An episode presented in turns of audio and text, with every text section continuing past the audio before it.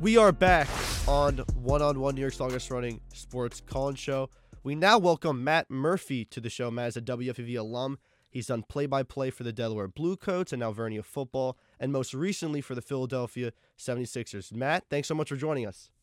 Let me unmute myself real quick. The beauty of Zoom. I think I'd be used to that by now, but it's great to be with you guys, Michael and Lou. It's great to be back on one on one. I have a lot of love for WFUV sports, a lot of love for one on one you guys are doing a great job. So it's great to be with you this afternoon, or I guess this morning still. Yeah, I mean, it's so great to have you on the show. And, you know, I want to get right into it. You've uh, recently started calling a lot of games, you know, for the 76ers. And I just want to ask you, you know, how has that experience been calling, you know, NBA games?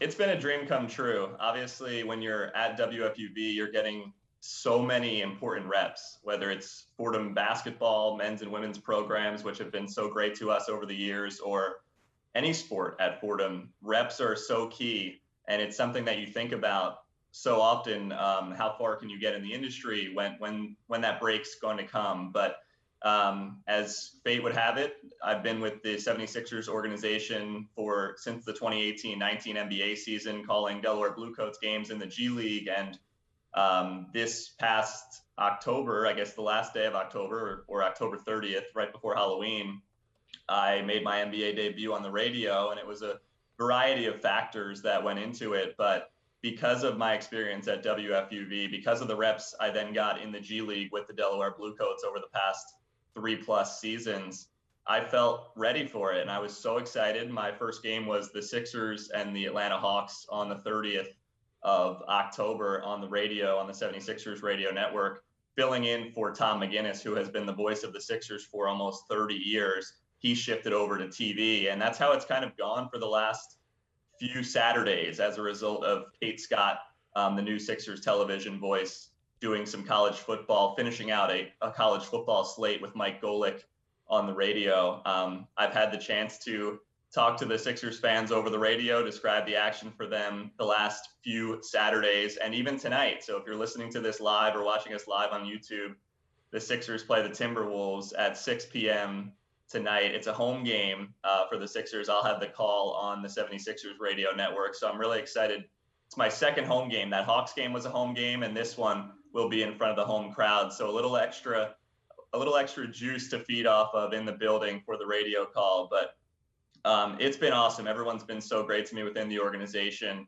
And like I said, it, it's really a dream come true. And I have Fordham and WFUV Sports to thank for the uh, the training ground that it provided.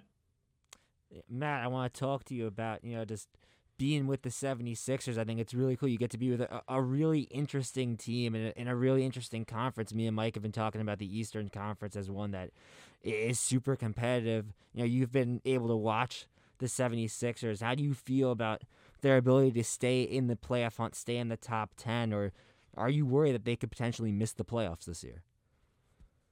It's a long season, um, as you guys were just talking about. I think you can't make too much of the the very early stages of the NBA season.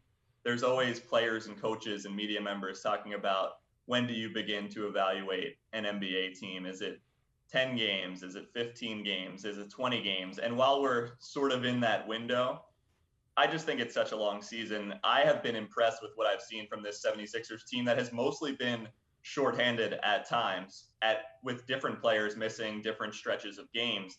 They're coming off right now what was a season long six game road trip um, that ended up finishing in Golden State. They went two and four, but Joel Embiid didn't play in any of the games. Tobias Harris missed some time as well. Um, both of them were upgraded to questionable for tonight's game against uh, Minnesota. So that is a good sign for the Sixers. But what I have seen is a group that, no matter who is available, led by really the efforts of someone like Tyrese Maxey, who's just in his second season, the point guard for this team, they have banded together no matter who's available. They've been really fun to watch um, without some of their key players for long stretches of times. Tyrese Maxey has been unbelievable. Seth Curry started the season shooting so, so well. It was cool. I had the chance to be out in San Francisco at the end of the trip, the Chase Center. The Warriors ended up coming back from 19 down to beat the Sixers. That's kind of the Warriors' MO this year is if they're down double digits, they're still somehow going to win the game, which is crazy. They haven't lost a game that they've trailed by double digits, but it was cool to see Seth Curry play against Steph Curry um, and be in the building for that one. I like what I've seen from the Sixers. I think Tyrese Maxey has been the big bright spot for the 76ers, maybe even taking a leap that bigger than what most people expected in his second season out of Kentucky. Yeah, I was I was just about to ask you about Tyrese Maxey. You know, we uh, we were talking about before the show. He's averaging 18 points per game this season. You know, 10 points per game more than he did his rookie season. You know, what have you seen in him that's been able that's allowed him to make that leap this season? So I guess if dating back to the playoffs, you guys probably watched the Sixers, but Tyrese Maxey had, had shown a knack to score the ball. But with who the Sixers had coming into this season and him being inserted into the starting lineup, as the point guard, his scoring was one thing, and then it was how is he going to facilitate and get to the line just different things. How is he going to score and how is he going to distribute the ball? What I've been most impressed with is if we expected the scoring, he's hardly ever turning the ball over. During that road trip, there was a stretch, this recent six game trip, there was a stretch where he didn't turn the ball over for three straight games in the middle of the trip, and it was single digit turnovers throughout the entirety of the trip and he's getting to the line, which is something that you'd like to see young guards add to their game. You can talk about how the NBA is being officiated this year or the star players getting certain types of treatment or not getting what they've had in the past, but that doesn't really apply to Tyrese Maxey. I think a lot of people wanted to see him just take that next step and just get into the lane and get to the line more. He's not looking for calls on the perimeter or anything like that. He's just a really great driver. So the two things that I think people should take away if you're catching a Sixers game is that Tyrese Maxey is going to run the offense without making that difficult pass, not turning the ball over. And then at the same time, he's been to the line almost 10 times in each of the last three games, in each individual game. So he's getting the line, he's not turning it over, which you like to see out of a young guard. And it's been crucial to the 76ers' success. Also, when he does get in the lane, he's making nearly every layup. So he's so crafty around the rim, whether it's the right side or the left side wrong footed, whatever the case might be, he throws in these circus shots, um, which have been super impressive as well. You mentioned earlier Joel Embiid. The 76ers have been without him since basically early November, and you look at their record before his injury, 8 and 2, and then since he's been out, 2 and 7. Is his potential return enough for this 76ers team to launch them right back into playoff contention and into contention for one of the top spots in the East? it's always nice to welcome an MVP candidate back into the lineup, right? So I think if it's tonight, if it's whenever it is, um, having Joel Embiid back is going to solve a lot of things for the Philadelphia 76ers. Seth Curry was asked about it after that Golden State game, and he he was a lot of people allude to the idea that the Sixers' normal starting lineup, the one that started this season with Maxey, Seth Curry, Danny Green, Tobias Harris, and Joel Embiid. That's one of the best lineups in the NBA, and they've played very few games together so far. But I think it kind of starts with Joel Embiid, the runner-up in the MVP voting a season ago. Some of those guys I just mentioned, they've surrounded Embiid with some great shooting, and that Embiid's presence frees up those shooters even more. And when he's been double teamed this year, he over his career, he's gotten so much better dealing with double teams. So when teams do go that route, the shooting around him has been fantastic, whether it's Curry or Green or Harris or even guys off the bench with a, a Shake Milton or a Furkan Korkmaz. The Sixers have built a strong team as a whole, but Embiid is the focal point and everything kind of goes off of him. So I do think that will be a huge lift when they get him back. You know, Matt, uh, uh, doing a lot of games for the Delaware Bluecoats and now, you know, doing some games for the Philadelphia 76ers, has there been an adjustment maybe you've had to make, making that transition from the G League to the NBA, calling those games? Maybe, you know, something you've had to, you know, change about the way you call games? Or have you kept it um, mostly the same going from the G League to the NBA? I love that question. Um, because there is some different there are some differences. And i think for our fordham audience let's even go back to when i was calling fordham games on wfuv 90.7 like the college game the shot clock's longer. We're doing it for radio so sure you still got to be quick and precise and accurate. Um, but my transition went from calling fordham games on the radio to g league games with the delaware bluecoats on the tv side. So i had a little bit more time to story tell and things like that. You're not painting the picture and describing every action between calling a game on radio versus calling it on TV. but the game is much faster in professional basketball. So my first couple times calling G League games, uh, I was not blown away, but I was definitely I noticed the speed of a professional basketball game and what it takes as a broadcaster. So the reps that I got at Fordham gave way to the the important stuff I did in the G League and still do because that helps you with the speed of the professional game. And then I've gone back to radio. Over the years, I've called some Bluecoats games on the radio, but I've mostly been doing their TV broadcasts. Uh, but with the Sixers games on the radio, some of these teams can really get up and down. And now I'm thankful the 76ers are technically, I think, still at the bottom of the league in terms of pace this year. So when I get on the radio, the, the way they want to play is very deliberate.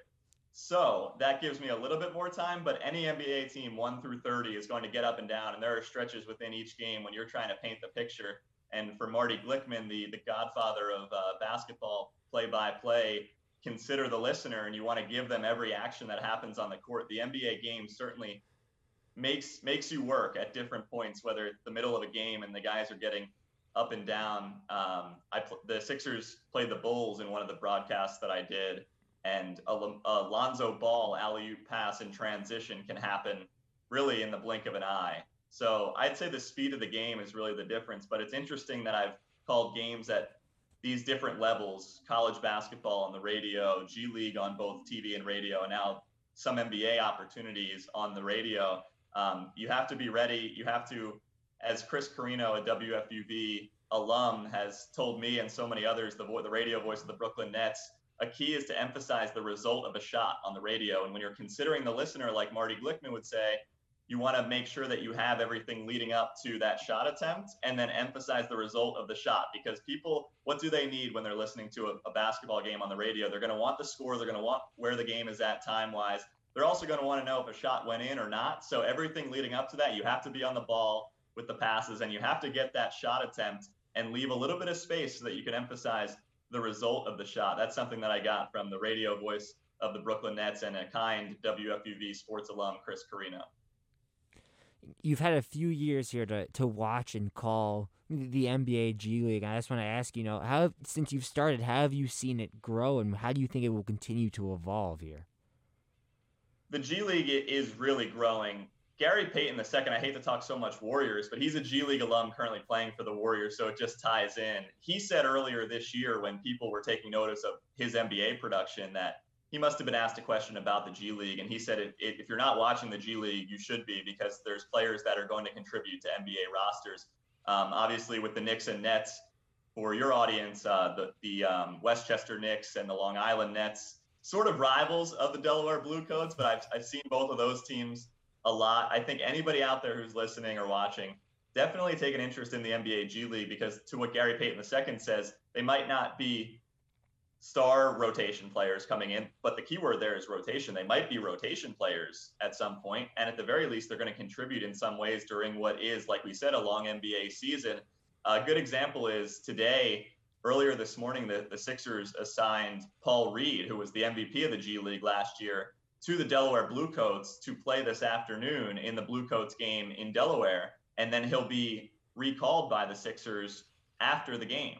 And I don't know if he'll definitely be in Philadelphia on the bench tonight because I don't think the timing will match up if the, the Bluecoats play at one and the Sixers play at six. But the point is, the a lot of these G League teams are very close to their NBA team and they're sending high quality players to play with the G League team. It's not just players that are hoping for their NBA break. It's more so a, training ground for players already on NBA rosters, whether they're being assigned like a Paul Reed, who had a great season last year for the Bluecoats, or they're on a two way contract and they are allowed to go back and forth between both teams. I think the addition of the two way contract in the NBA, as well as more, it becoming more common for NBA teams to assign rostered NBA players on every, on any given night in the G League, you're going to see two, three, four, maybe five players currently on that team's NBA roster getting their work in and playing about 30 plus minutes. So it's good for the fans and it's good for these players to be able to play extended minutes and work on their games. Matt, before we let you go, I want to ask you one quick short question about uh, your time at WFV. Is there a favorite moment you have here at the station? Maybe you know, calling a game or in studio just uh, one particular moment you had at a station that you might find as your favorite. calling the A10 tournament game my senior year, uh, Fordham men's basketball was fun because that was at the Wizards arena. So being in an NBA arena, anytime you get to go to a, a neutral site for a tournament type atmosphere, it was uh, Fordham and George Washington. So maybe calling a game, I remember that one. I remember and I think a lot about the the trip to Jamaica with the Fordham men's basketball team. Another great thing about WFUV is traveling with these teams, going to their early season tournaments, and, and being a part of the, the group and feeling like a part of the program and delivering that across in your broadcast. So Fordham in Jamaica, um, they played Florida State and Tulane, and I had those calls on the radio. Florida State had a 7-4 center named Chris Koumadje a few years back when we were in Jamaica, who a couple years later would be the Bluecoats center in my first year calling games in the G League. So it came full circle in that sense. Um, but yeah, there's so many games, there's so many moments at WFUV that you don't get anywhere else. WFUV Sports provides those types of things, and it's not just play by play. It's all aspects of being a media member, and it has served me very well got to go to the Super Bowl and cover it as a reporter when the Eagles, I'm from South Jersey, grew up around Eagles fans. I consider myself an Eagles fan, uh, even though my dad's from New York. And I got to cover the Super Bowl in Minnesota that the Eagles beat the Patriots. So just various opportunities that have helped me get to this point. Um, and they were all at WFUV Sports. Matt Murphy, play by play broadcaster for the Delaware Bluecoats and Alvernia football, as well as the Philadelphia 76ers. Be sure to check him out and follow him on Twitter at Matt Murphy. 04. If you want to listen to more from Matt, check out our episode on Off the Air with Matt. Matt, thanks so much for joining us. Thanks so much, guys. Appreciate it.